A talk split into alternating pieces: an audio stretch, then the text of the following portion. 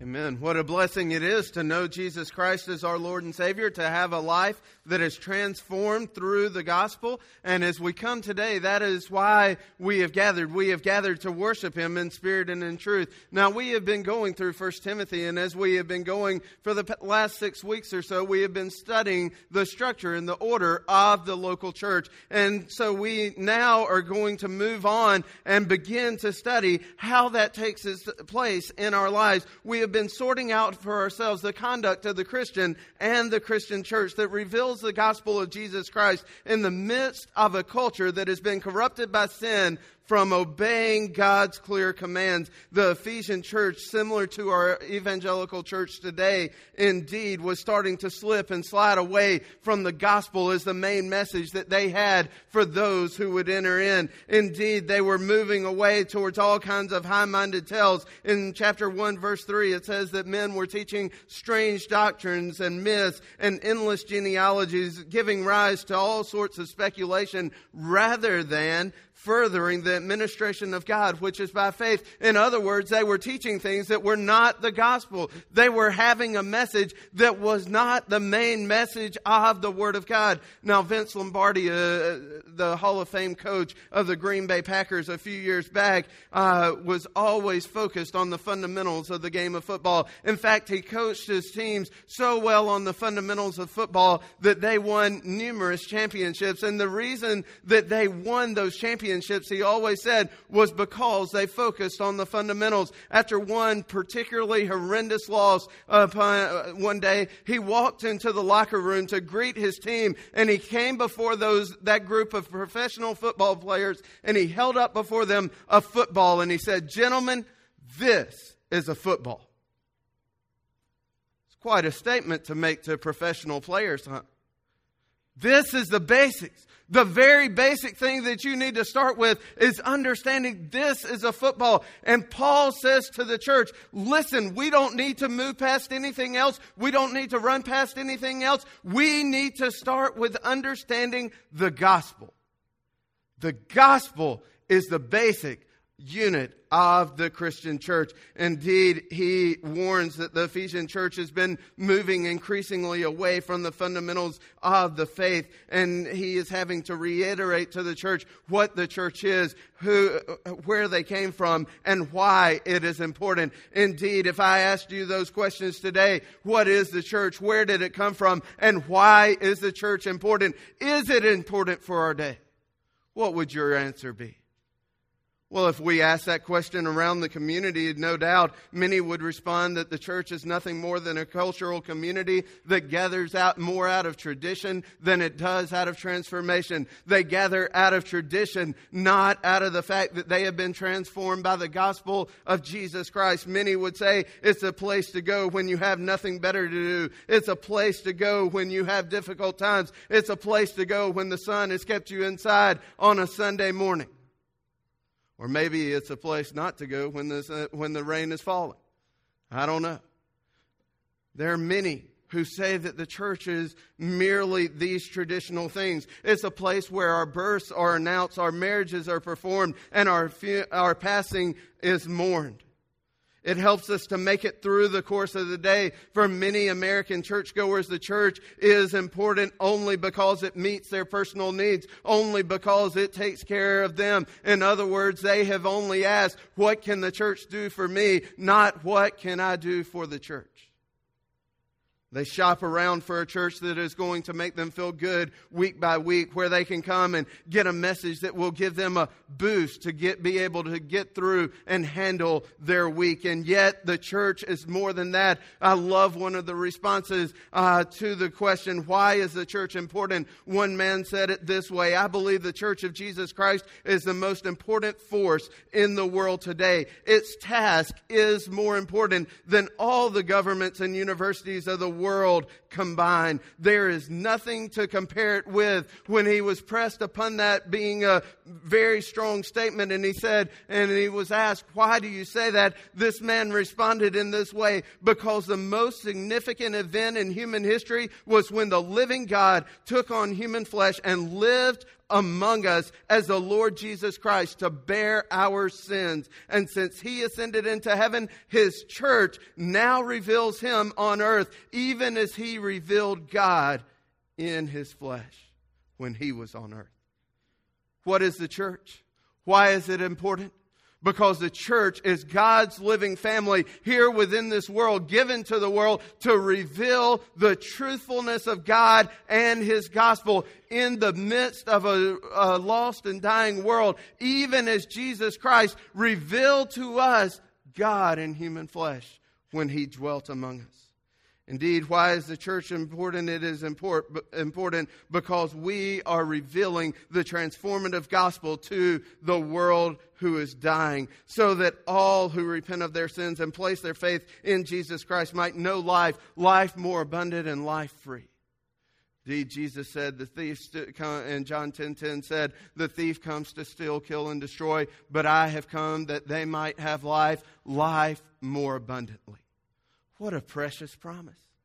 What a great gift. And yet, here is why the church is important because the culture that is lost and dying and headed for hell needs the testimony of the gospel. And who has it? You have it. I have it. We have the testimony of our faith, sure and certain. Indeed, why is it important for the, for the church to exist? Because we are given the task within the New Testament of facilitating the flow of the gospel, of fulfilling the Great Commission, and may, through the making of disciples in the context of the local church. But today we are going to look at 1 Timothy chapter 3, verses 14 through 16, and we're going to ask ourselves that question why is the church important? And let's stand now in honor of the reading of this, God's holy and inspired word. 1 Timothy chapter 3 verses 14 through 16 it says this I am writing these things to you hoping to come to you before long but in case I am delayed I write so that you will know how one ought to conduct himself in the household of God, which is the church of the living God, the pillar and support of the truth. By common confession, great is the mystery of godliness. He who was revealed in the flesh was vindicated in the spirit, seen by angels, proclaimed among the nations, believed on in the world, taken up in glory. I have written these things to you so that you might know how to conduct yourselves in the church, in the household of God, which is the church of the living God, the pillar and support of the truth. Father, we ask now that we, as we come to your word and study its text, Father, that you, the Lord of the word, would take the word of the Lord and change and transform our hearts. That we would be open to the gospel, that we would hear it clearly, and Father, receive it faithfully and proclaim it always as the only true source of salvation for a sinner to become a saint in the midst of this world. Lord, we ask you now to bless this time. Father, allow us to go out differently than we came in.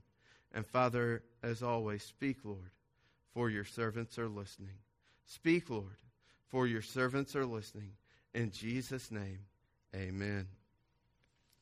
We see here in this passage that the church must be founded and grounded in the gospel of Jesus Christ so that our beliefs and behavior reveal Jesus Christ, even as Christ revealed God in the human flesh. The church must be founded and grounded in nothing other than the gospel of Jesus Christ so that our beliefs and our behavior might reflect and reveal Jesus Christ, His person and His work to all of those that we come into contact with. Why? So that we might be examples of who God is in the same way that Jesus Christ revealed God when he dwelt among us in human flesh. Indeed, the importance of the church is that we are the revelation of Christ to the world, known by our words and our works. We are the revelation of Jesus Christ to our world, known by our words and our works. And so we understand that our beliefs and our behaviors mu- and our behavior must line up. We can't separate belief and behavior. The two go hand in hand. And the reality is when you say that you are a Christian, when you name the name of Christ, Christ, when you say that you are something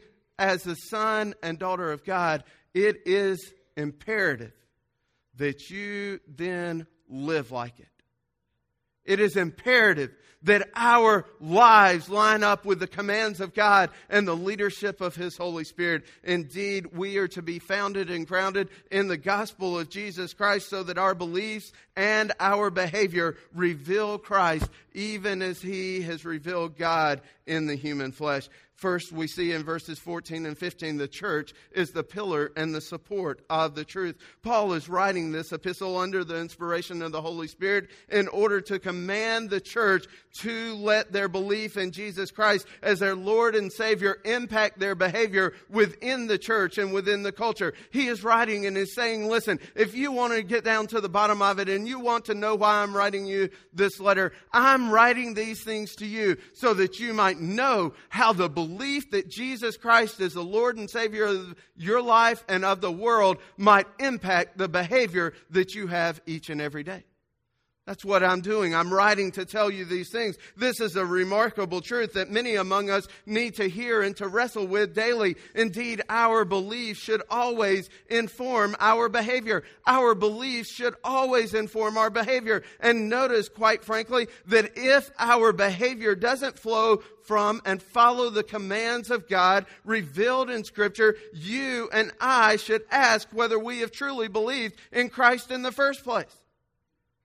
If we don't have the testimony of the fruits of the Spirit in our lives, if we aren't living according to the commands of God, we ought to stop just a minute and say, hey, if my belief, behavior doesn't match up to my beliefs, then are they truly my beliefs in the first place?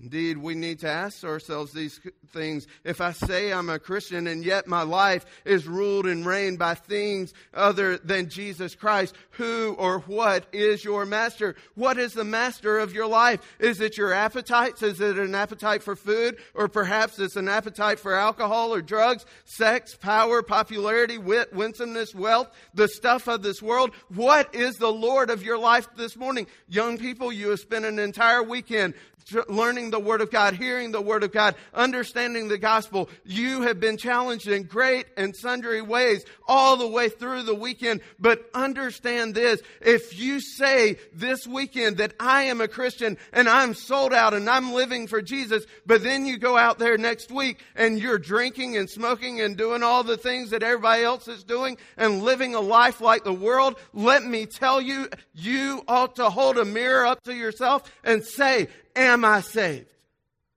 Did I really mean that I am surrendered to Jesus Christ as Lord and Savior? See, you can't live like the devil and be in the kingdom of God. You are either saved and secured as a son, as a daughter of God, or you are living for yourself and for this world. And we need to be very clear that our belief precedes our behavior. But when we have a belief, it informs our behavior. Parents, the same thing is true for you. You can't come in here and say on Sunday morning, I believe in Jesus, I'm a Christian, I'm good, and then tomorrow somehow divorce it from all of reality as you continue to cheat on your taxes. As you continue to go around and cheat in your business practices. See, you can't divorce the belief in Jesus Christ as Lord from the behavior that you take on a daily basis outside of this building. We need to ask ourselves who and what is the master of our lives? Is it the things of this world, the food, the sex, the alcohol, the drugs, the power, popularity, wit, winsomeness, and wealth, the stuff here in this world? Or is it God, Savior, Jesus Christ, who rules and reigns in my life? We see also that the belief precedes the behavior, not the opposite. We a lot of times tell people to come to church, hey, why don't you come to church? First of all, clean yourself up, get yourself looking nice, and then you can come to church. Stop drinking, stop cussing. Listen, how are they going to do that in their own power? You cannot do that except for the Son of God frees you from the power and penalty of sin in this life. Unless the Holy Spirit lives within you, we ought to expect sinners to be sinners every day of the week. We have a message of transformation, a message that can change them. But understand that message is that God cleans them up, not that they clean themselves up.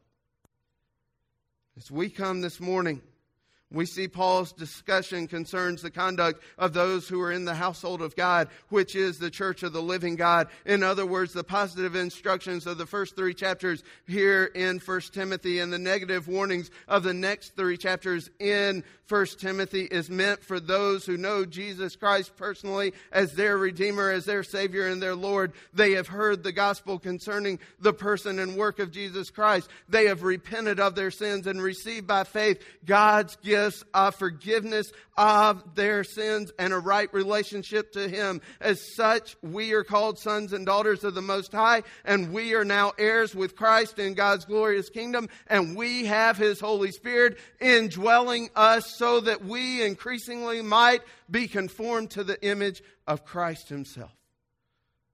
That is who you are in Christ. But you don't have the power to clean yourself up and make everything okay between you and God in and of yourself. Indeed, it is only through God's redemption and regenerative work in our belief, our behavior must show that He is not just our Savior, but He is our Lord. We are God's family. We are God's house, called upon to do God's work.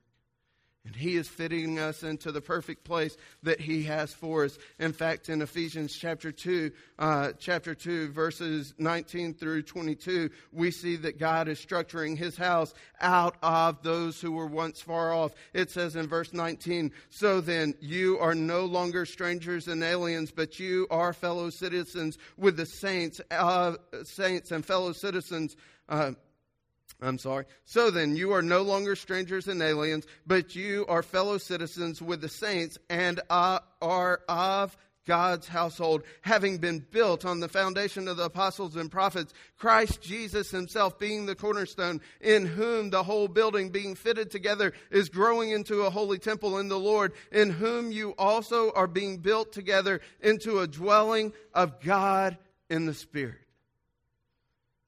You're being brought together by the work of God, formed and shaped into a beautiful house. But understand, individually, we are the temple of the Holy Spirit, right? The Holy Spirit resides in us.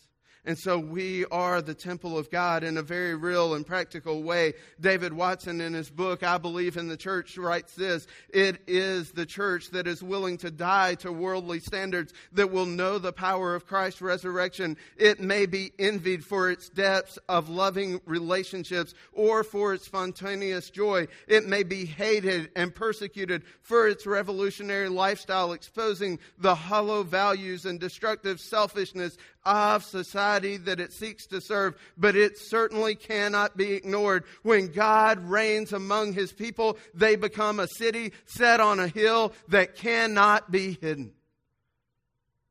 Let me ask you this morning how is your life? Is it a city set upon a hill that cannot be hidden? Are you truly a pillar and support of the truth by the life that you live? Are you in God's household? Are you part of His family? Are you an heir to the righteousness of Jesus Christ? Are you indeed an heir to the eternal kingdom of God? It is God's house, His family, in the midst of a world gone wrong through their redeemed and transformed, transformed lives that reveal God's true gospel and pillar and are pillars of support to testify to its truthfulness to others. Howard Hendricks says this. He says there are only two types of people within the church of the living God. He said, first of all, there are the pillars that hold it up and support it, and then they're just the caterpillars that crawl in and out.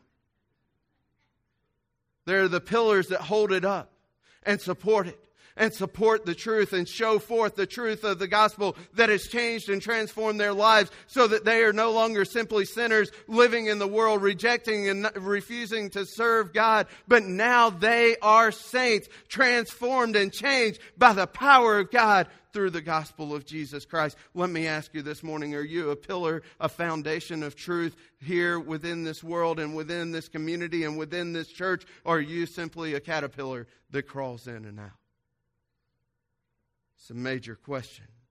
The church is the pillar and support of the truth and reveals God's gospel to a world gone wrong. We are the family of God living out a life of behavior that is grounded in the belief that Jesus Christ is Lord and He is not just somebody else's Lord. He is our Lord. He is my Lord. He is our King. If we do not make that confession, then we need to ask ourselves again has belief taken hold of our lives? Has belief come to rest upon us in such a way that our beliefs inform our behavior? Indeed, it should. But verse 16 shows us the beliefs that form that should form our behavior, the beliefs that should form or inform our behavior. And we see there in verse 16, uh, he says, By common confession, great is the mystery of godliness. He who was revealed in the flesh was vindicated in the spirit, seen by angels, proclaimed among the nations, believed on in the world, taken up in glory. Paul turns to what unites the church in a common confession of the mystery of godliness. Verse 16 is best understood as a hymn of confession that would have been taken from the early church fathers, that would have been sung to teach the deep truths of God's word and work in humanity. Our culture is enamored with good mysteries, aren't we? We love to see stories of who done it and how it happened. I mean, what else can explain the popularity of the shows, the, the series that are on our TVs? In fact, the, that are running constantly as reruns all across the TV. shows like 24 and Lost and House and CSI. All of these shows are who done it and, and how did it happen? Everybody loves mysteries. There's something intriguing about something that is hidden and then revealed. But let me ask you for a moment have you ever walked into the coffee shop down the street and just walked up to somebody and said, Hey, you want to know a good mystery? Yeah, I want to know a good mystery. What's the mystery of godliness? Oh, I don't know. They'd probably run you out of there with a broom. I don't, I don't know what they would do. But what is the mystery of godliness? What is the mystery of godliness? Uh, this is uh, one of the questions that we must answer. Indeed, we must understand we have some great mysteries before us today. Our answer, but our answer must not be found, founded in high-minded tales and speculations, but rather our answers are to be found in the revelation of God in His holy word. So we have the answers of the major mystery for all of humanity revealed within the Bible. And the common confession for all believers is great is the mystery of godliness. And so the question comes to us, well, what is the mystery of godliness? What exactly is that? And we would see throughout the New Testament and Old Testament that the mystery of godliness is the sacred truth of God foretold in the shadows and pictures of the Old Testament that is is then fulfilled in the person and work of Jesus Christ in the pages of the New Testament. We would see that indeed in the Old Testament, the redemption, the regeneration, the salvation of God is foreshadowed. It is hidden. And yet in the pages of the New Testament, in the person and work of Jesus Christ, we now see God's righteousness made known in glorious splendor. On top of that, the mystery of godliness is not just that indeed in Jesus Christ we find salvation and righteousness but it actually, in the process of salvation, redemption, and regeneration in your heart, in my heart, when we see and understand the gospel, that it increasingly brings us into conformity with Jesus Christ. In Jesus Christ, all of the commands of God were kept perfectly in a way that you and I could never do it. And that pure, pure and perfect work is applied to our account when faith awakens our soul. We owed a debt we could not pay, and he paid a debt that he did not owe. So godliness is perfectly revealed in the form of Jesus Christ dwelling among men, and in surrendering our lives to him by faith, we then begin to be conformed increasingly to his image of godliness as our lives fall in line in obedience to God's word and God's Holy Spirit. As we increasingly bring ourselves under the, under the leadership, under the authority, under obedience to God's word and to God's Holy Spirit, we increasingly are conformed to the image of Jesus Christ, and therefore we are increasingly conformed what? To the God standard of godliness. The early church hymn here is a brief synopsis of the life of Jesus Christ. In fact, it is six, six lines long, and, and, there are six words with which we can describe it. And first, we start there in verse 16 at He who was revealed in the flesh. Now, as we come to that line, that is the incarnation. Now, understand in the best Greek text that we have, the hymn begins with the term hos in the Greek, uh, he who, not theos, which is God, in the authorized version or the King James. Not, and, and there's no debate that he who uh, of verse 16 is Jesus Christ, who is also God. So it's not a point of contention or argument, but simply to say, listen, the King James here has a translation of a text from a text from a text, and understand that he who is the Greek term. And so we understand the incarnation is that Jesus Christ, the second person of the Trinity, eternally existing as God, takes on human flesh and comes in the form of man. He is revealed in the flesh. Notice he didn't say he was created in the flesh, did he? Is that what it says? Created? No. It says he was revealed in the flesh. Why? Because he was pre existent. He was before his existence surpassed or superseded his coming into this world. But understand the hymn begins with a confession of the incarnation of Jesus Christ as God within this world. Indeed, this lines up with John's Gospel, chapter 1, in those opening verses when it says, In the beginning was the Word, and the Word was with God, and the Word, what? Was God. The Word was in the beginning, and the Word was with God, and the Word actually was God. So Jesus Christ is God. In fact, in verse 14 of that opening chapter of John's Gospel, it says this, and the Word became flesh and what? Dwelt among us, lived among us. Philippians chapter 2, verses 7 and 8, we once again find the truthfulness, uh, truthfulness of what God has done in this wonderful incarnation when it says, uh, well, let's start in verse 5. Have this attitude in yourselves, which was also in Christ Jesus, who, although he existed in the form of God, did not regard equality with God something to be grasped, but emptied himself, taking the form of a bondservant, and being made in the likeness of men, being found in appearance as a man, he humbled himself by becoming obedient to the point of death, even death on a cross. Here's the reality second person of the Trinity, of the triune God, Jesus Christ, comes in human form. It is indeed humanity, humility in the midst of humanity. It is meekness in the midst of manhood.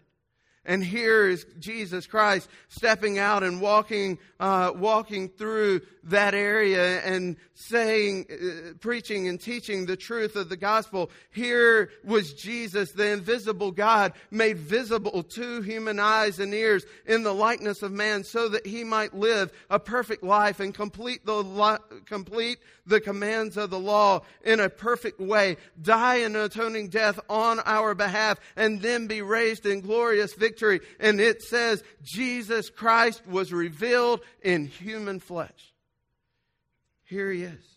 He who was revealed in the flesh.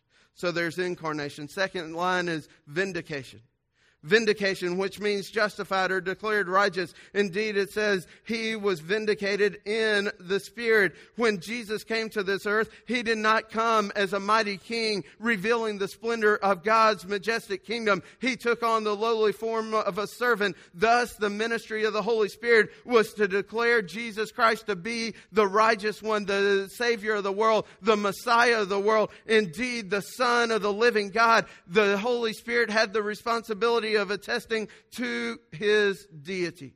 And when Jesus identified himself with sinners by submitting to baptism, the Father himself testified to this when he said, This is my beloved Son in whom I am well pleased. The Holy Spirit testified that it is indeed the Messiah of the world, the Redeemer of the world, when he came like a dove and descended upon Jesus Christ. Indeed, when he went to the extreme humiliation of the cross and bore our sin, being numbered with the transgressors, we see in Galatians chapter 3, verse 13, that indeed he bore the curse that you and I, uh, you and I deserve. We understand in the midst of that testimony in Galatians 3:13 that he took our place as a substitute on the cross of Calvary. And here is the key. He was cursed by God. And yet, the Holy Spirit declared Jesus to be the righteous Son of God. Well, how do you get that? You just said he is cursed by God.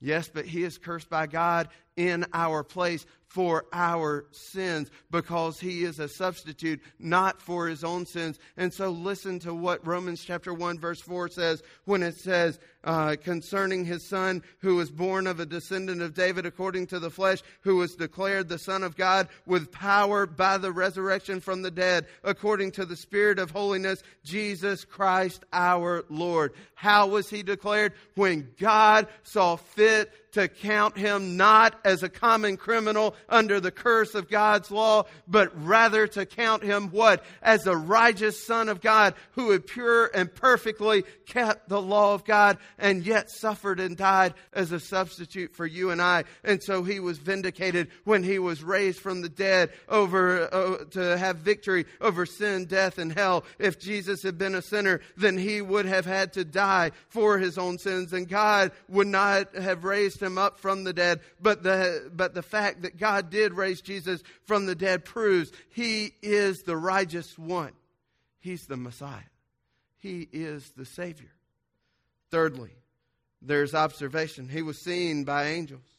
He was seen by angels. Angels had an interest in God's Savior from his conception to his ascension. An angel announced the conception uh, of Jesus to Mary. Angels proclaimed his birth to the shepherds. Angels ministered to him after his temptation in the midst of the wilderness. And the angels strengthened him in his agony in the garden. Angels proclaimed his resurrection at the tomb. And angels addressed the disciples at Christ's ascension. All of these are testimony that the angels are testifying that Jesus Christ is the Messiah, the Redeemer, the Savior.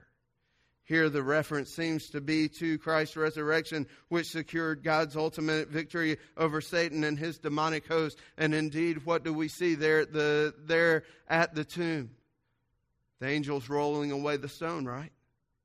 And then they're waiting and telling and showing and sharing that indeed Jesus is risen in glorious victory. F- fourthly, he is proclaimed he has proclaimed to the nations. After the resurrection, the Lord Jesus made it plain that his disciples were to take this message of salvation and not just to share it with other Jews, but to share it with all the world, with all nations. He says in Matthew 28 19 and 20, Go therefore and make disciples of all nations, baptizing them in the name of the Father, the Son, and the Holy Spirit, teaching them to observe all I have commanded you. Listen, there's only one message for every people at every point in time throughout history that they might be saved by God himself. And that is the message of 1 Corinthians chapter 15 verses 3 and 4. Christ Jesus died for our sins according to the scriptures and that he was buried and he was raised on the third day according to the scriptures. There is no other hope of salvation. There is no other plan of salvation. I don't care what Rob Bell says in his latest book. I don't care how he says that indeed love will win in the end and ultimately there will be everybody united perfectly and purely there in the kingdom of God for all of eternity. That is not the testimony of the Bible. The testimony testimony of the Bible is sure and certain that if we reject, refuse, and revile God and His perfect and pure Savior, listen, we will be destined for hell itself. the only hope is the proclamation that was made among the nations the name of Jesus Christ and the work of Him. Indeed, He was also believed on in the world.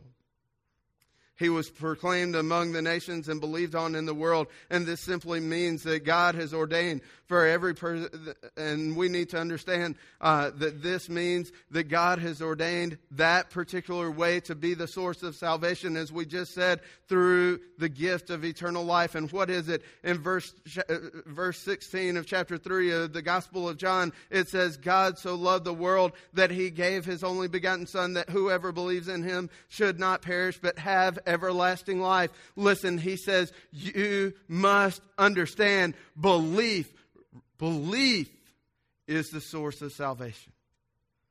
That indeed, not just knowing about the gospel, not just knowing about Jesus, not just sitting in church, not just coming to Sunday school, not just coming on Sunday nights, not just coming on Wednesday nights, that doesn't get you into heaven. Understand, the only source of salvation is for those who would hear the gospel to repent of their sin and believe in Jesus Christ and in Him alone. That's the only source of salvation. The fulfillment of this plan was seen in apostles' preaching at Pentecost when Peter preached and 3,000 were converted. But the final commencement will be at the throne of Jesus Christ when people from every nation, tribe, and tongue will confess together in unison, Worthy are you to take the book and to break its seal, for you were slain and purchased for God with your blood men from every tribe and tongue and people and nation. Praise be to God. There are some that will believe on the gospel of Jesus Christ. Finally, he was taken up into glory.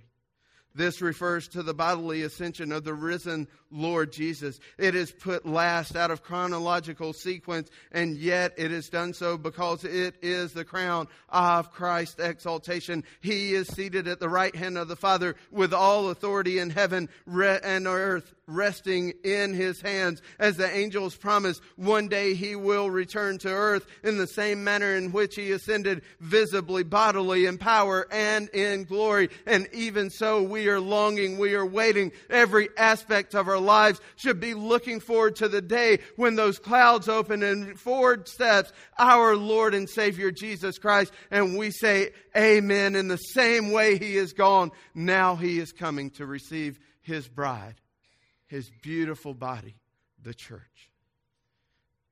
Let me ask you this morning are we the mystery of godliness to others? Are we a pillar and support of God's true salvation? That's the gospel. He's just walked you through the tenets of the gospel in these six lines, in these six phrases, so that you can understand what you are to believe in. And if you're here this morning and you're struggling with sin, you're having problems, and you're going, Well, I've just got to suck it up and do better. Listen, the message of the Bible is you don't suck anything up and do better. It is that you surrender yourself fully and ultimately to Jesus Christ as Lord and let His Spirit lead you as you bring your, as you come under the obedience of God's Word.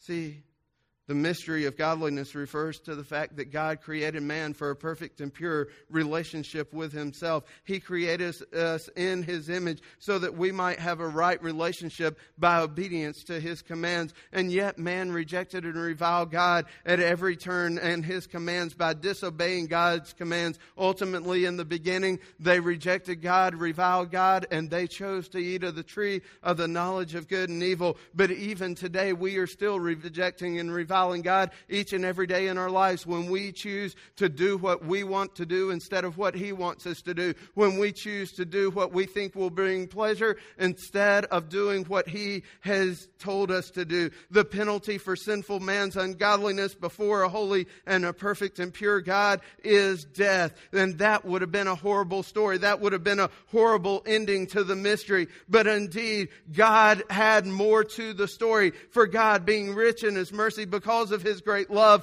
gave a great twist to the plot. He sent Jesus Christ, the second person of the triune Godhead, to suffer and die in sinful man's place and to rise again in victory over sin, death, and hell so that we might know life and have life more abundantly. At Calvary, Jesus Christ bore the full burden of God's righteousness and righteous wrath in our place so that all that repented of their sin placed their faith in him and his efficacious work work would then be saved from the power and penalty of sin, and they would be united with him in his glorious and triumphant eternal kingdom. The mystery of godliness is revealed in the fact that God would transform sinners into saints. And I praise God that I am one. Because you know what? In and of myself, I have no right standing before God. I rejected him. I reviled him. I, I turned away from him at every point in my life. And yet, his mercy and grace reached out and extended and came and grasped hold of a sinner and said, Son, I want to make you a saint. What a powerful God. And now he has given me the task of going and sharing and showing the work of the gospel and the transformation and change in my life to others. Indeed, we need to ask ourselves is our hope in the mystery of godliness uh, is, is our hope in the mystery of godliness revealed in holy scripture or is our hope in some self-help psychobabble that will send us no other place than hell itself which one are you trusting in today trusting in God and His Savior, or are you trusting in your self help foolishness and your stuff? Why is the church important? Because God has left us here to fulfill the Great Commission so that we might reveal the Son to this world, even as Jesus has revealed God on earth as the household of God, the church of the living God, the pillar and support of the truth. We are the current expression of Jesus Christ in the world until he comes again. What a staggering job description. Nothing could be of greater importance. Let me ask you this morning does your belief reflect itself in your behavior? Does your behavior reflect your belief that Jesus Christ is Lord? In every way, each and every day. Maybe you've been turned off by bad experiences in churches that were institutional, where God dwelled in name only, but not in reality. You need to grasp a new vision uh, of what God intends for His church, locally expressed by committing yourself to the local church. When we listen, when we are committed to God through the transformational work of the gospel of Jesus Christ in our lives, then people who come in and do not know Jesus Christ will look and say, I have truly seen seen the living God living amongst his people. Adamsville Baptist, let me ask you today. Somebody came in and looked at your life or my life. Would they come up and say, You know what? I've truly seen the living God living in them, living in him, living in her? If we truly believe that Jesus Christ is Lord and have surrendered our souls to him, we ought to be about fulfilling the Great Commission, facilitating the flow of the gospel, and making disciples each and every day through the ministry He has given us here within His church. Let me challenge you today to make your life not about you, but about Him. To make sure that you are sharing and showing the gospel of Jesus Christ in the same way that Jesus Christ revealed God in human flesh 2,000 years ago. Are you doing it? Parents, how are you doing with your children? Grandparents, how are you doing with your grandchildren? Young men and women, how are you doing with your sisters and brothers? How are you doing with your parents? Are you living out the gospel or are you living for yourself today? Father, as we close this morning, may you lead us and guide us in our time of decision. Father, May we seek